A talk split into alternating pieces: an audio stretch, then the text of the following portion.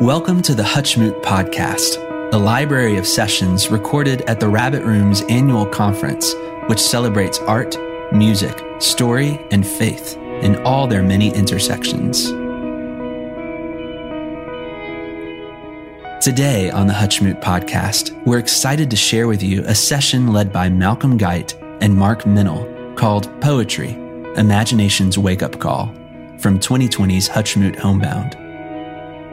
Despite its detractors, poetry couldn't be more vital in our present age, since it is one of the most powerful means of reconciling our Enlightenment divorced reason and imagination. In conversation with Mark Meynell, the poet, priest, and scholar Malcolm Guite draws from Samuel Taylor Coleridge, C.S. Lewis, and others to make his case. Enjoy. So I'm just driving on my way home from uh, Cambridge, having done one or two things in the town, and then spent some time with Malcolm Guite at his home, about 25 minutes out of the town. And um, it was a very stimulating conversation. I'd never met him before, but obviously had read uh, a lot of what he has written, both his poetry and his non-fiction, um, particularly his uh, epic biography of Samuel Taylor Coleridge. Uh, seen uh, a life seen through the lens of that early epic poem that Coleridge wrote, "The Rime of the Ancient Mariner."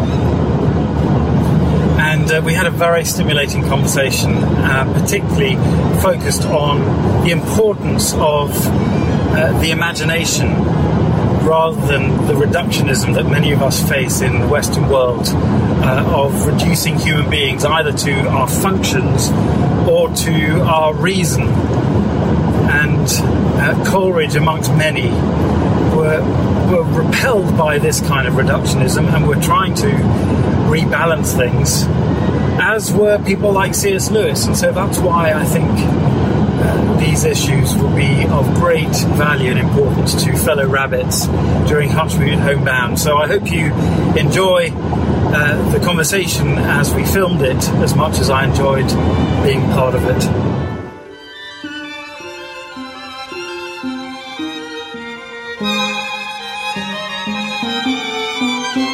We can't be in Oxford this year because of the restrictions of which we're all aware, and we can't be in Nashville this October. Um, so I've come to a garden in rural Cambridgeshire. I'm we are Cambridgeshire. We are Cambridgeshire still. We're just on the, the borders of Cam- Cambridgeshire is about to meet Essex and Suffolk Right. in so a mighty culture clash about there's a real sort of here. border town feel here. Yeah, absolutely. Um, that's right. And um, I'm with Malcolm Guite, and it's a real uh, joy and privilege to be able to spend a bit of time together this afternoon. We're going to talk about poetry, amongst other things. Indeed. And I thought I'd, I'd start by saying that I'd come via Cambridge to be here, and I was um, seeing my son who's who's living there, and again, just walking around and driving through the town. It's such a beautiful place, It is. It's astonishing. and it's September, but it's a beautiful sort of you know Indian summer. It is exactly so. I was. I'm always when I all the years I've lived in Cambridge, I, I've always been very glad to have visitors because it suddenly reminds me what a beautiful place I live in and the joy of showing them Mm. the things you know that I've foolishly taken for granted. And, And you know, now. walking along the backs, there's just nowhere like that. Well, yeah. I mean, there's all the layers of memory of my own time there as an undergraduate, but for me, uh, it's a much more deeply layered memory. I mean, for example, when I came to write the book on Coleridge, I, I thoroughly enjoyed writing the chapters on Coleridge as an undergraduate at Hmm. Cambridge and making many of exactly the same sort of extravagant errors that I have to say I committed again myself. You know. Well, maybe we can go into detail a bit We later. won't go into detail later. But so he was at Jesus College. Um, I was at Pembroke, but. Uh, you know, it meant I could walk down the streets that he walked down. I could go and see his rooms in, in, in Jesus, and um, but at the same time, I could think, well, just across the road at Christ's, Milton was there, and um, Indeed. uh, so the number of poets. I, I mean, I went to Pembroke because Edmund Spenser was there, and uh, uh, Spenser's poetry was, and then and still is, hugely uh, important. And you, you read English? I read English, yeah, yeah. I, So, uh, what, what the thought that occurred to me um, this morning was you're in such a beautiful place. How can you not write poetry? How can you not enjoy poetry? Um, but there will be detractors, I think, who would say this is just this is an, uh, an alternative universe. This is sort of airy fairy and mm. remote.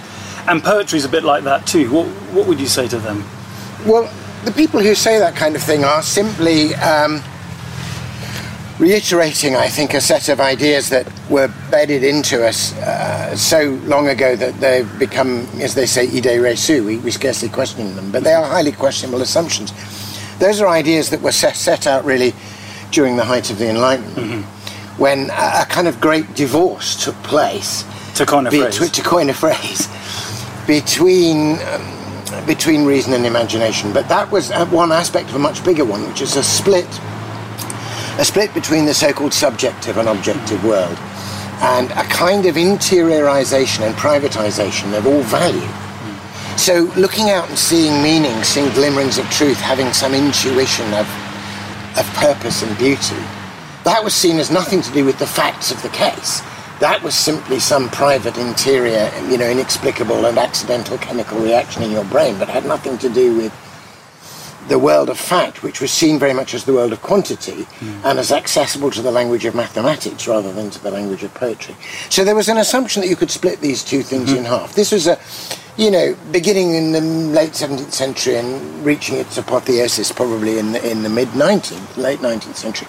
Of course, it was wrong in, in almost every respect, in, in that as, as scientists themselves, very quick in the 20th century, soon began to discover, people like Heisenberg and others, realizing that actually the observer and the questions the observer asks are as big and important a part of the reality as anything else. And in fact, the nature of the reality itself rather depends on the questions, as in, as in um, quantum, you know. Um, you're going to impact the yeah. environment that you're in. You're not only you're going to impact it, but your very mode of perceiving it is the environment that you're in.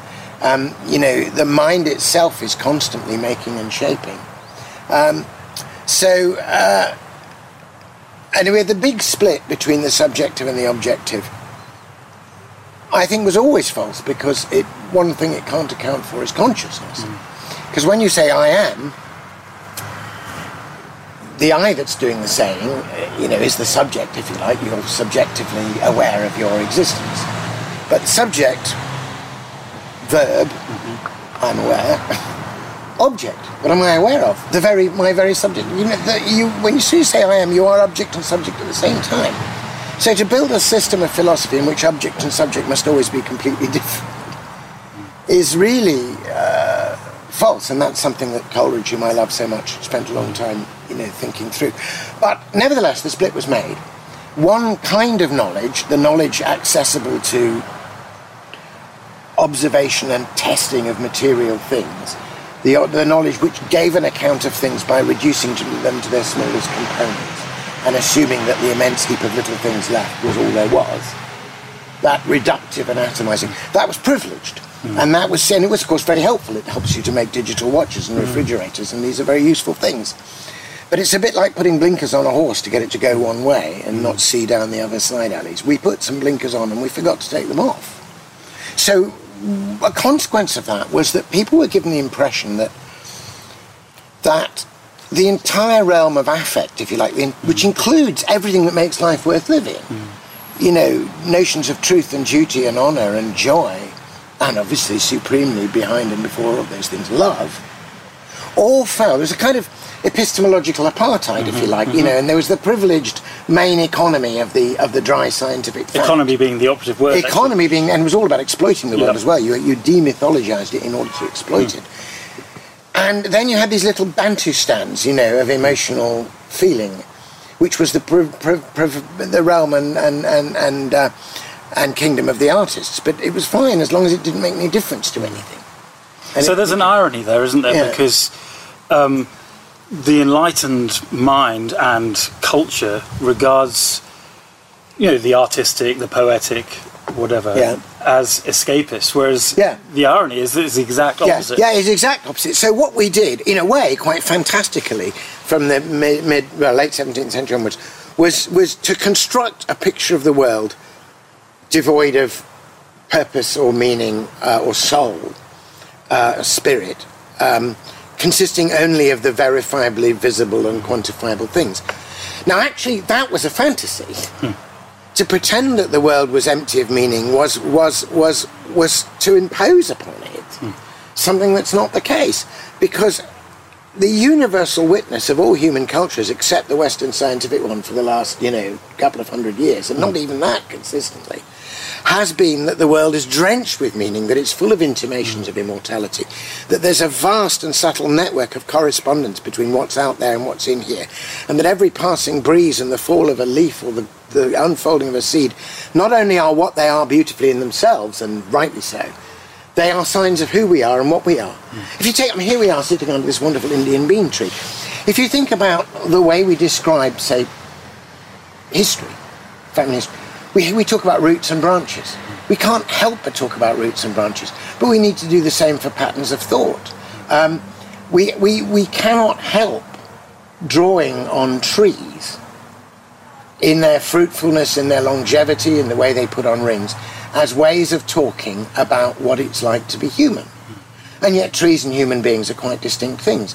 And if we were all just, you know, an accidental concatenation of meaningless atoms swirling around in the void, and if our consciousness was, an, was as they, they taught us to say, uh, you know, in, in, when I was doing going doing the school of hard atheism in my hard atheist days, was a mere epiphenomenon, you know, mm-hmm. an accidental miasma thrown up um, to no purpose by the, the happenstance of enzymes and selfish mm-hmm. genes and when if that's the case and that it's you know it's it's utterly without correspondence or purpose in an otherwise meaningless material unfolding. We dance to the why, DNA. Why would it be mm. that a tree corresponds so completely within a human experience, mm. as does the dawn or the coming mm. of the night or the rise of the moon? And uh, all of poetry, but if you think particularly about biblical poetry, is constantly noticing that the outer expresses the inner and that the inner clothes the outer. And we temporarily try to construct a world in which that correspondence isn't there. And the inner is just a tiny, isolated, you know, illusion in the concavity. Well, that's just not the case. So, in fact, of course, a lot of science itself is now recovering from that. And, and um, a lot of historians and philosophers of science have become very suspicious of reductiveness and are more interested in how coherence works across systems rather than um, looking at something entirely blind. So, uh, if we pick up something from the enlightened mindset of escapism, I mean, I think that, that a biblical worldview would argue that that is in itself escapist from the reality of God. Oh, yeah. And it takes someone. I, am reminded of a, a, line from Aldous Huxley, who who said that actually it was an act. It was a it was a preference for there not to be meaning, as a sort of a preference to enable liberation. oh yeah, yeah. No, you can see exactly where why there was a design. I mean, one of the ironies of the Enlightenment is that it claimed it was being entirely objective in the kind of questions it asked and the kind of kind of answers it found, as though there were no no um, agenda or interest in it. But actually, there was a very strong agenda and interest. I mean, from Bacon's essays onwards, one of which was the domination of nature. Mm. That in order to thoroughly exploit nature, we needed to feel a mastery over nature that we couldn't feel if nature was half inside us and we were half inside it, and there was a kinship. So that nature had to be depersonalized and demythologized in order to be exploited. And um, so there was an agenda there. But there was a much stronger and in many respects darker agenda, which sounded wonderful. And then the great key word of it was autonomy. Mm. From auto nomos, mm-hmm. self-law, and that's why choice is such an important word in, in the in the liberal enlightenment discourse. And yeah, choice is a wonderful thing. Freedom of choice is right at the core of Christian theology as well. But in Christian theology, the freedom of choice is exercised within a hierarchy and a covenant and in a mutuality with a creator God who's given us that freedom. And his, his service is perfect freedom, it turns out. But, I mean, it was Kant who particularly put autonomy as, you know, hmm. as an absolutely key thing. The idea that we should be, what autonomy means is literally being a law unto ourselves. That we should, as human beings, be unconstrained by anything other than our will and our choice. And eventually that, that road leads to Nietzsche, and through Nietzsche it leads to Nietzsche's madness. Yep. Because, of course, we're not unconstrained. I mean, we're constrained by the size and shape of our body, we're constrained by the circumstances in which we're born, by the shape of our minds. Yeah. The really great thing is to discover a beautiful dance like movement of freedom which uses our very constraints for inspiration and, And sees them as a gift. I mean, that's why I write formal poetry. My, I, I write formal poetry in the sense of using sonnets and villanelles, not only because I think the forms are beautiful, but I write it as an act of defiance against the pseudo liberty of our age, which thinks that it's only without constraint that you find expression. On the contrary, you know, you enjoy a great game of chess because you both know the rules and keep them, you know, and the offside rule, rule in football, complicated as it is, is what makes it a beautiful game. Um, and, uh, you know, um, Shakespeare puts it brilliantly. I think it's in The Winter Tale, it's Autolycus who says, Our poetry is a current which flies each bound it chafes. And that's the image of a, a river flowing faster because of these constraining banks, but actually overflowing occasionally. The wave hits the bank and the fine spray goes over, and you get that in poetry all the time, where because you're about to have the turn of a line, or where you change it a little bit, or you shift the meter, and the very frisson of doing that is what gives the meaning you know, to the poem. So, um, yeah, I think if we're going to recover, we not only re- need to recover the gift of imagination as a way of seeing things and recognize that the subjective is as good a clue to reality as the objective, and the great artist who could put the two eyes together and see with both of them. But we're really going to have to recover, and this would be the great psychic and spiritual revolution. We're going to have to recover worship. We're going to have to recover the idea that we become ourselves precisely when we don't put ourselves first. That as soon as we start saying to ourselves, we, as what the serpent said to Adam and Eve, you know, ye shall be as gods, we, we, we cease even to be human. We become prey to our inhuman appetites. That's what actually happens. But as soon as we say there is a God whom I will delight in and adore and uh, worship, and whom I will obey not because he's some capricious tyrant, but because he knows who I am better than I do, and therefore what he commands is precisely my flourishing. That's so that's a spiritual revolution to get back to that. And uh, that's why those who advocated it are sometimes resented and resisted, as though they were. The So the notion of having someone who does call the shots is Yeah. perceived to be constraining, whereas ironically yeah. it's not. Yeah, well, it would be constraining if it was anybody, if it was another human Right. being. I mean, the psalm is very clear: "Put not your trust in princes, nor in any child of man." I'm, I'm, I'm with, with the last Christian rebel against misuse of human authority to the very last. But the basis of the rebellion is not anarchy, but the beauty of the divine order, which has been traduced by the temporary structure. So um, this is a book uh, came out what ten years ago or something. Or- Yeah, yeah, it was. Um, it's literally changed. It's funny enough, it's its tenth anniversary, I suppose. Yeah, Right. it was first published as a you know as a ridiculously expensive academic hardback in 2010, and then we, they put it in paperback in Right. 2012. So normal people could buy it. So normal people Um, Faith, Hope and Poetry. I, I thoroughly enjoyed this. Yeah.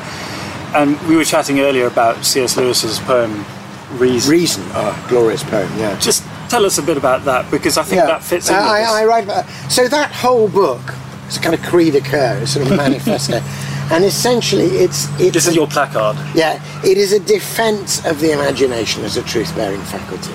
It's an analysis of those very issues in the Enlightenment we talked about. And then it tests the case. I say, look, if I think that the poetic imagination is just as much an instrument to tell you what is the case as the polished lens of a telescope, let me take a series of poets, some Christian, some not Christian, and see what witness they bear, and see how consistent it is, and test what it is they do. So that's what I did in that book. But one of the uh, things I became aware of was I, while I was writing that was that the very thing I was trying to do in that book, that there, there were at least two great writers who got there first, you know, one of whom was Samuel Taylor Coleridge, and the other of whom was C.S. Lewis. And um, uh, I was working at the same time on um, a chapter about C.S. Lewis's poetry for the Cambridge Companion to C.S. Lewis. And um, I became aware that there was a poem of his which was titled Reason. It was titled Reason in um, in the edition, the posthumous edition of 1964 that came out, what Walter Hooper did. A great service to us all because he really knocked it out. It was good. But I became convinced that Lewis couldn't have possibly titled the poem Reason. Because it's a poem about reason and imagination, Hmm. and precisely the question of how to reconcile them. And to have called the poem Reason would be to have upset the very balance, which, you know, if I would have given the poem a title, I would have called it Who, because it's really asked the question, who will reconcile these things? And um, I had the opportunity, fortunately, to meet and talk with Walter Hooper, who's a great man, you know, just a lovely, gentle, kind of southern gentleman. Um, and um, I asked him, you know, if in the in the autograph manuscript that he was working from, whether Lewis had given it that title. He said, "Oh no, there was no title. Uh, I just gave it that title because it had reason in capital letters and it's Wow. in the first line." And he was working under pressure. I mean, it was, it was a reasonable judgment at the time, but a disservice. So I'm very glad. So I wrote an article to the effect that it really shouldn't be called reason. And did, Uh, did you talk that with him? Oh yeah, And absolutely. And no, he was accepted very that? happy with that. No, you know, he, I, we, we talked that all through, and I talked about it with him. So I was very pleased that when this much more um, complete and scholarly edition of the collected poems came out, which Don King has done, uh, a superb uh, collection, um, he just get, titled it um, with its first line, set on the Soul's Acropolis, and. Um, I also subsequently had further conversations about this poem with Alister McGrath, mm-hmm. the professor in Oxford, mm-hmm. when he was working on the two new books on Lewis that have now come out. And he was fairly radically revising the chronology That's right. of yes. Lewis's mm-hmm. conversion. Lewis's conversion was in stages, of course. You know, it was from atheism to a kind of very high-minded theism, and a gradual movement from the theos in that theism, from being an it to an I or a vow. And then later, the penny drops and he realizes that one is in Christ, reconciling the world to himself, and it becomes a full-blown. So about three or four stages, actually. Yeah. Um, and uh, it's a fascinating story.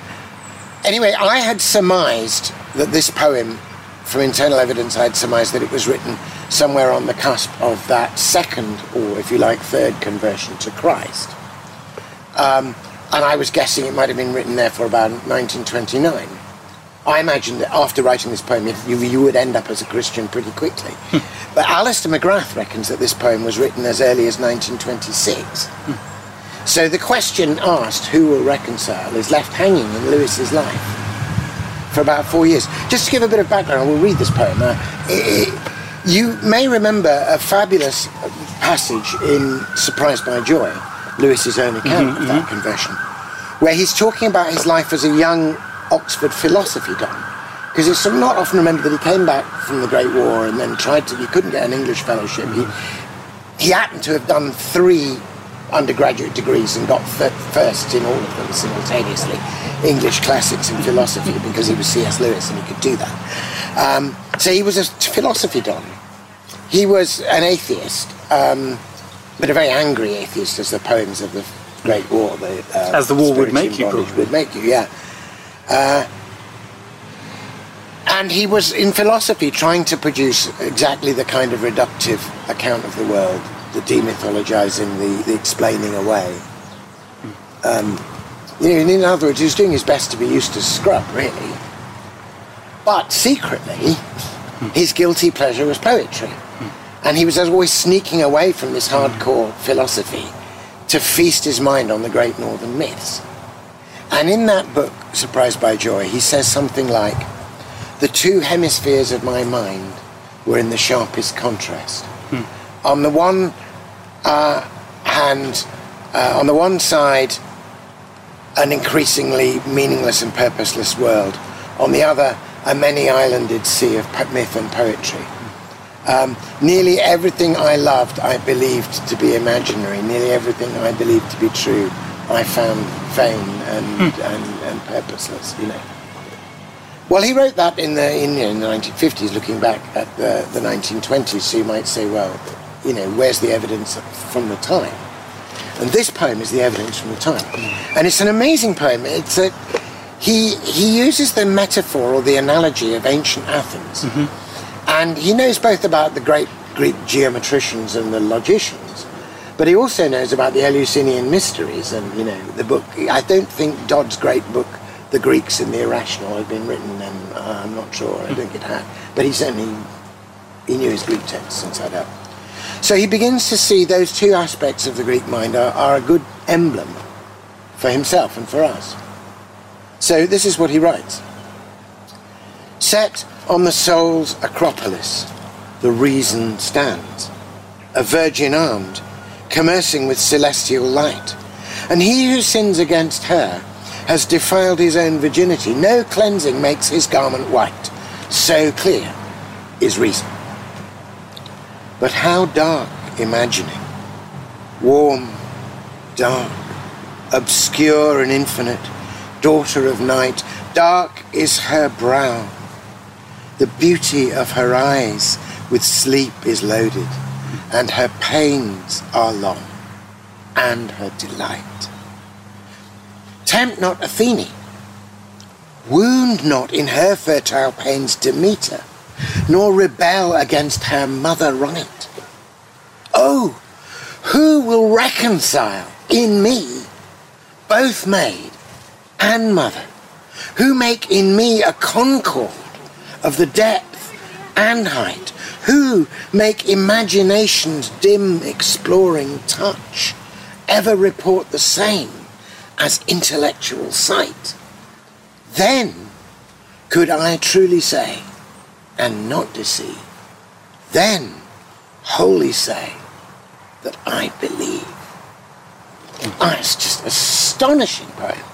So, I mean, there's so many good things about that poem. Um, it completely blows away the false image that um, secular historians of literature like to give that Lewis and the Inklings were this these rather well, they were clubbable men, you know, all donnished together with their pipes and their tweed jackets. They probably had issues with women and couldn't relate to them, and utterly not in touch with their feminine side, and all this sort of stuff. None of which is true. Mm. And um, here's Lewis, right at the height of that, saying basically my problem is I can't get my inner goddesses together.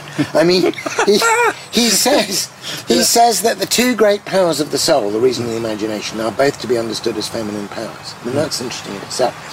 So there he is. And the first part where he's talking about Athene and reason and, um, you know, of course, the Acropolis is perfect. When he says, he who sins against her has defiled his own virginity, no cleansing makes his garment white, so. I think he's making a very important point, which is that if something is demonstrably the case, you can't fake it, you can't fudge it. If two and two is four, it's four, mm. even if it would be much more convenient There's no magical thinking. Yeah, no magical thinking. You can't make it five for convenience, nor can you pretend that it's you know that it's a hundred people in your crowd for political reasons or whatever it might be. The he puts his finger right, and the reason why no cleansing makes your garment right is that if you dis, if you accept in your own mind a falsehood as truth mm. when you did know the truth, but you go for the falsehood, you damage your capacity to distinguish between truth and falsehood until you can't distinguish between them anymore. Talk about and relevance. Then you have, no, you know, so you can't do that. So, you know, he might like. I would very much like there to be dragons in the world, and as long as they're at a safe distance. And I would like to find fairies at the bottom of the garden.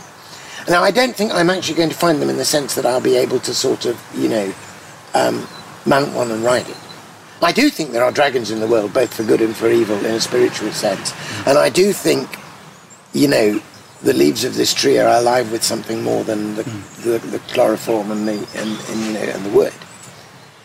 But I don't I don't think the great myths and legends that I love are literally true, with one great exception, which is the myth that the became myth. history, the true myth, the, the, coming of Christ into the world, which gathers into it all the truth and beauty of the other ones. And so I can't, I, and I'm not going to fake results of a scientific experiment and I'm not going to change a date in history to suit me. And if I did that, I would, I would sin against reason. And Lewis will not do that. And if reason at that point in his life prevents him from becoming a Christian because he doesn't think it's actually the case, mm. then he jolly well better not become a Christian until he really does think it is the case. Yeah? Because Christ is truth and he won't having us come to him through a falsehood. So that's fine. But, and up to then, you know, the spirit of the age is with him, you know. Mm ditch your old myths and stay with the maths, you know. But he then says, How dark imagining, warm, dark, obscure. Something beautiful is happening. Wound not in her fertile pains, Demeter. Demeter is the one through whom everything comes up in spring. She's the, the spirit of the corn. She's the one who actually makes things fecund. And nothing, not even a great scientific theory, comes into being without what struck me, work of the particularly as you re- were reading that, though, is um, you got the logic, the reason, the just sort of objective truth. Yeah. But isn't it interesting how it's suffering and pain that is one of the things that he touches on Yeah. directly? Well, you see, there's all these contrasts between light and darkness. There's a redemptive darkness here. Intellect is to do with the sight, imagination is to do with the touch. Now, her pains are long, and her delight is absolutely brilliant. Is that winter to spring? Well, it's winter to spring, but it's also pains that, that our capacity to suffer is an imaginative capacity. It is, so it's pain in the literal sense of pain. Hmm. But obviously, because Demeter is the creative spirit, she's the one, the imagination making and shaping. Every artist takes pains over what they do. So it's painstaking mm-hmm. work in that sense. Her pains are long. But of course, she is the mother. Hmm. So it's labour pains. And the, the, the, new work has to be formed in this wombing darkness. And you can't keep, you know, opening the womb and shining a light on it and asking what's going on while the thing is going on. You know, you have to let it come to the light in its own way. So, t- wound not in her fertile pains to meet her. Then he asks this great question Who will reconcile in me both maid and mother? Who make in me a concord of the dead? Now he's looking for a liberator and a reconciler. And, you know, it's like in a pantomime when somebody, you know, the character's saying, Where is he? And you want to shout, He's behind you. Because look at what he asks. First of all, he's wanting a reconciler. Secondly, he's wanting someone who makes a concord of the depth and height. The whole passage here is consciously or unconsciously rec- re- reflecting the great prayer for believers in, in Ephesians um, 3 14. You know, that you may know the love of Christ which passes knowledge, um, that you may know the, the, the length, the breadth, the height, the depth, and comprehend with all the saints. You know, that, that- mm. that- comprehend. So there it is. And then who? So Christ is the one who does this, and of course Christ is precisely the one who comes into the world through somebody who is both maid and mother, and is the reconciler. And in fact, this happened. We know on the famous occasion on on, on Addison's Walk when they'd been talking about the great myths that, that Lewis loved and Balder the Beautiful and everything. And then they got on to Christianity, Lewis says. And Lewis says, I can't, you know, even if it is the case, let us suppose. This is with Tolkien. Yeah, with Tolkien and, and Dyson. Look, even if it's the case that this man, you know, died and actually rose, you know, 2,000 years ago, you know, that was then. This is a Monday night in Oxford. What difference does it make to me? Mm. And Tolkien is saying, but can't you see the mythic resonance of it? You know, you, mm. you respond to Baldur, can't you respond? He says, yeah, but this is fact, not myth. He said, no, can't you see that it's both? Cannot you, can you not hmm. see that all the myths we've ever made, the heart and core and beauty of them that was given by God, has been taken by God and written not on the pages of a book, but in the very facts of history, accessible to reason as much as to hmm. imagination. And you can see, as, as Lewis is walking along, the two hemispheres of his mind kind of trembling and coming hmm. together, and this wonderful sense in which he gets an answer to this question.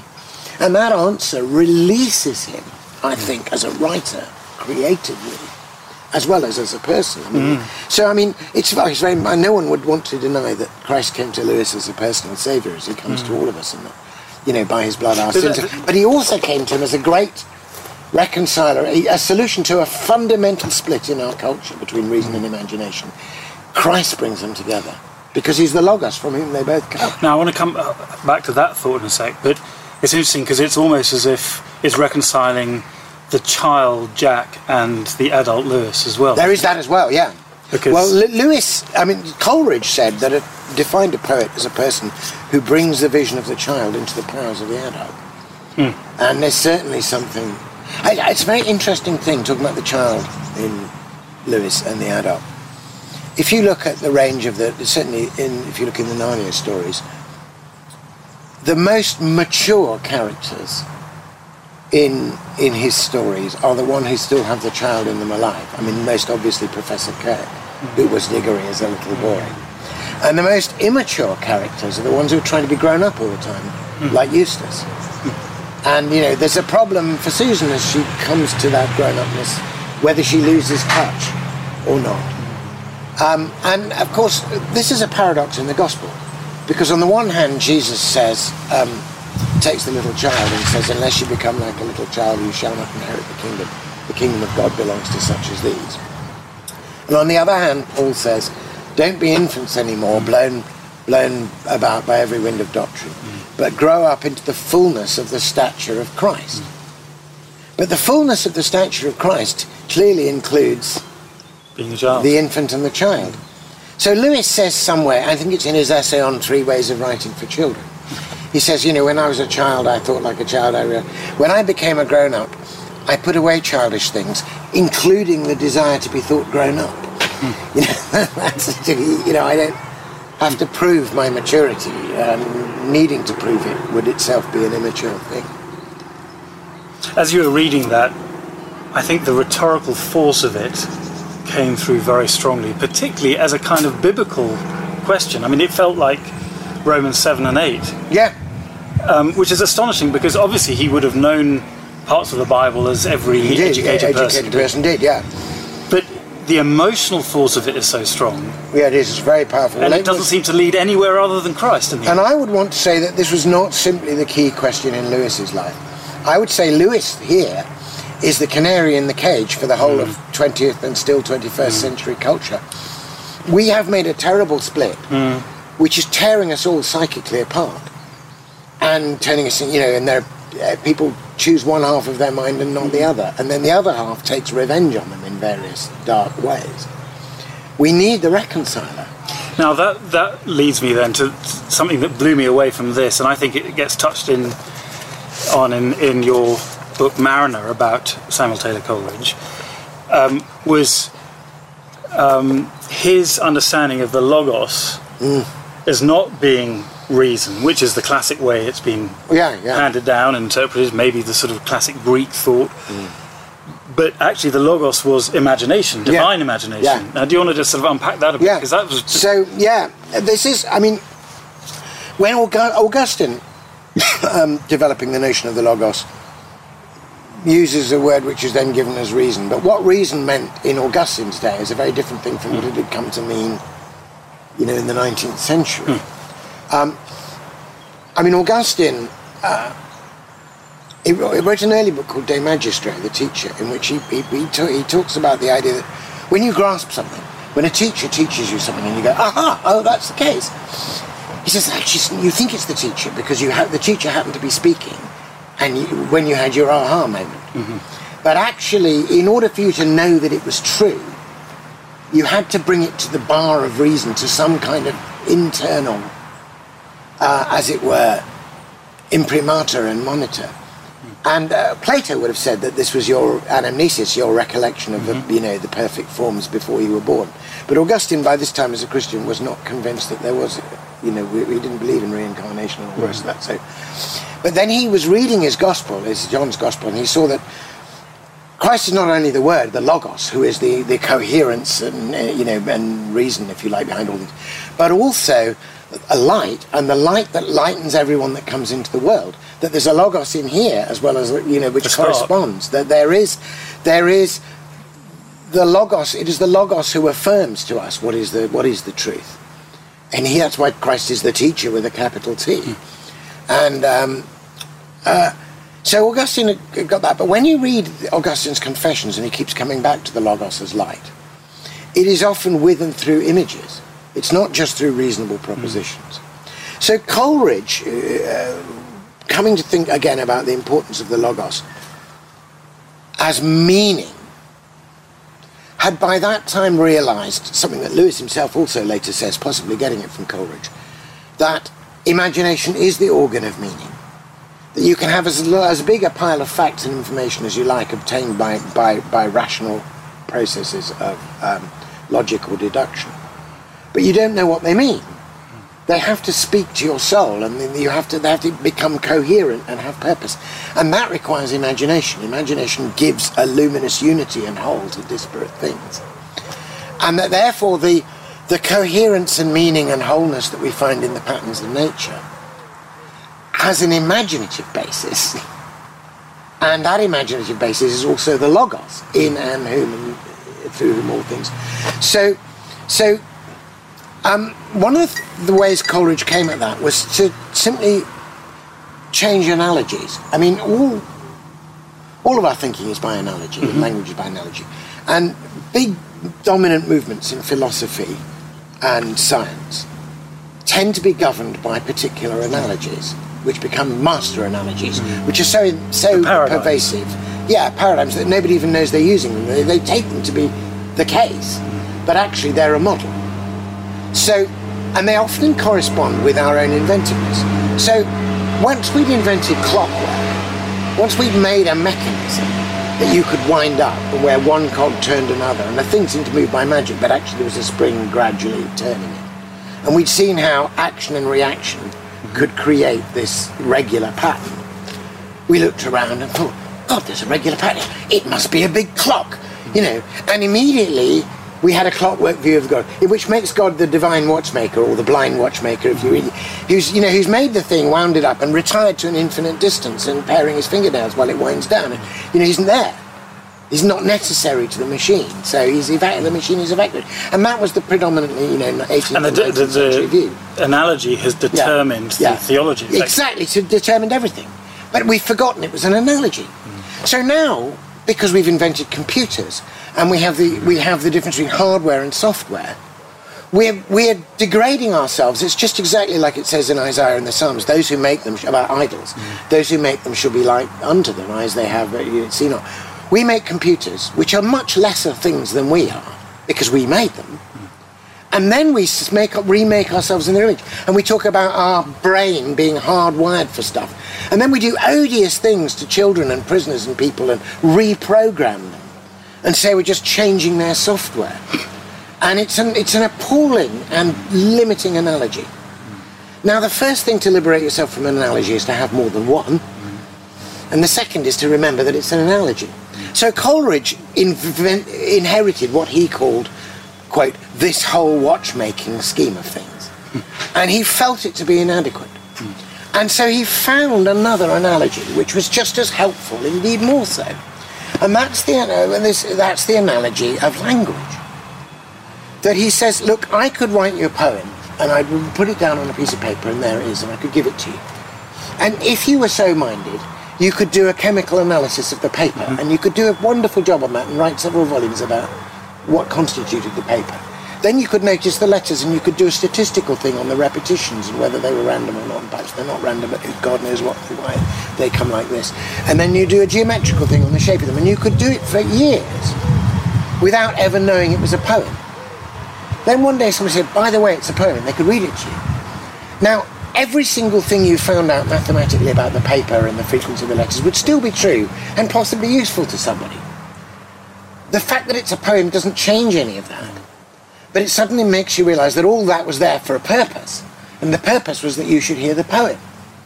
So quite early, before he'd fully recovered his full Trinitarian Christianity, when he's feeling his way towards it, he was thinking about his own child growing up. And, you know, he writes the famous Frost at Midnight, you know. Mm, and he says, Thou, my child, shall wander like a breeze by lakes and sandy shores beneath the crags of mountains, comparing with his dull time in an English school in London. Mm. And then he says about Hartley growing up, he says, So shalt thou see and hear the lovely shapes and sounds intelligible of that eternal language which thy God utters, hmm.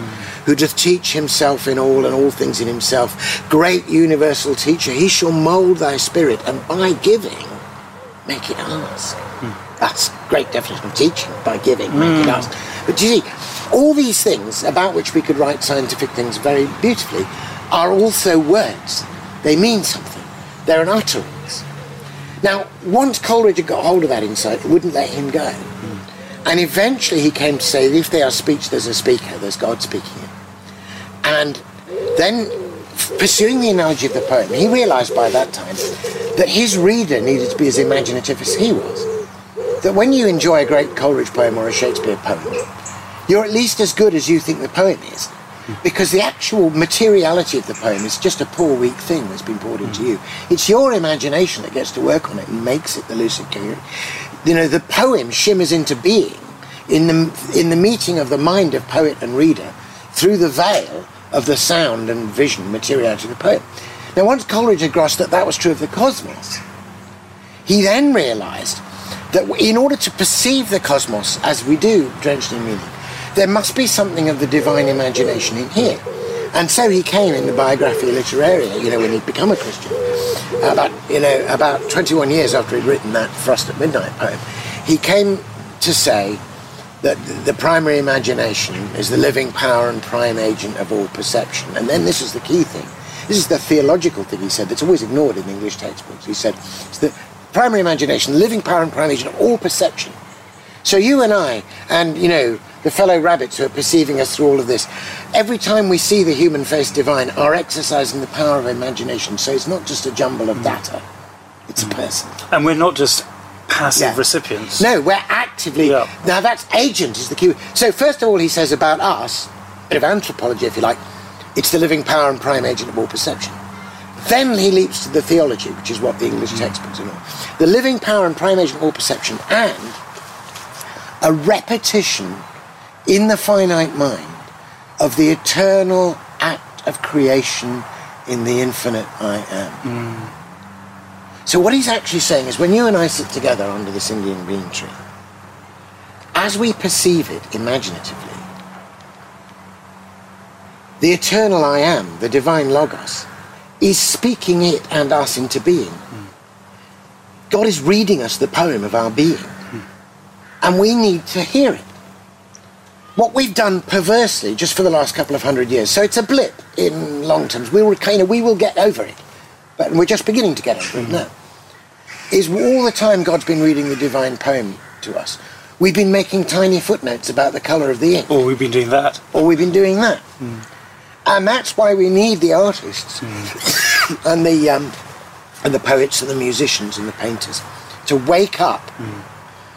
the imaginative perceiving. Because it's although you know we think the imagination is just about made up stuff. Of course you can make up a world, that's fine.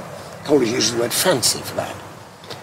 But the imagination is there to help us perceive the great poem of our existence in its height and depth.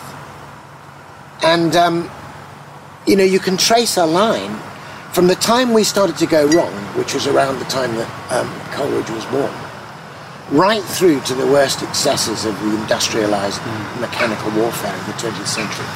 There has been a line of prophetic people who have stood up, stood up contra mundum against the world, who've, who've, who've begged to differ, who've held up the candle of the imagination even as the cynics were trying to snuff it out. And Coleridge is one of them, and George MacDonald, And who was a massive Coleridge fan, Yeah. was another, and then Lewis. And so it comes down to our generation, and there are those in our generation who are still doing that. And it's about keeping that vision alive until we generally recover it. I read an amazing um, interview with um, James Houston, who founded Regent's College in Vancouver. Oh, yes, yeah, that's a great place. And um, I know you've done some teaching there, haven't you? And um, uh, he had known Lewis in the last Yeah. months of his life in Cambridge and dared to ask him what his life's work had been about. And almost, I think, I'm, I'm quoting this accurately, but I think almost without blinking, Lewis just said, against reductionism. Against reductionism, yeah, absolutely. And Nothing but it, yeah. Th- exactly. And that fits entirely with everything we've been talking about, basically. Yeah, absolutely, yeah. So I think, um, as we come to an end, I think we should have some poetry. Right, well, Because what better way to end?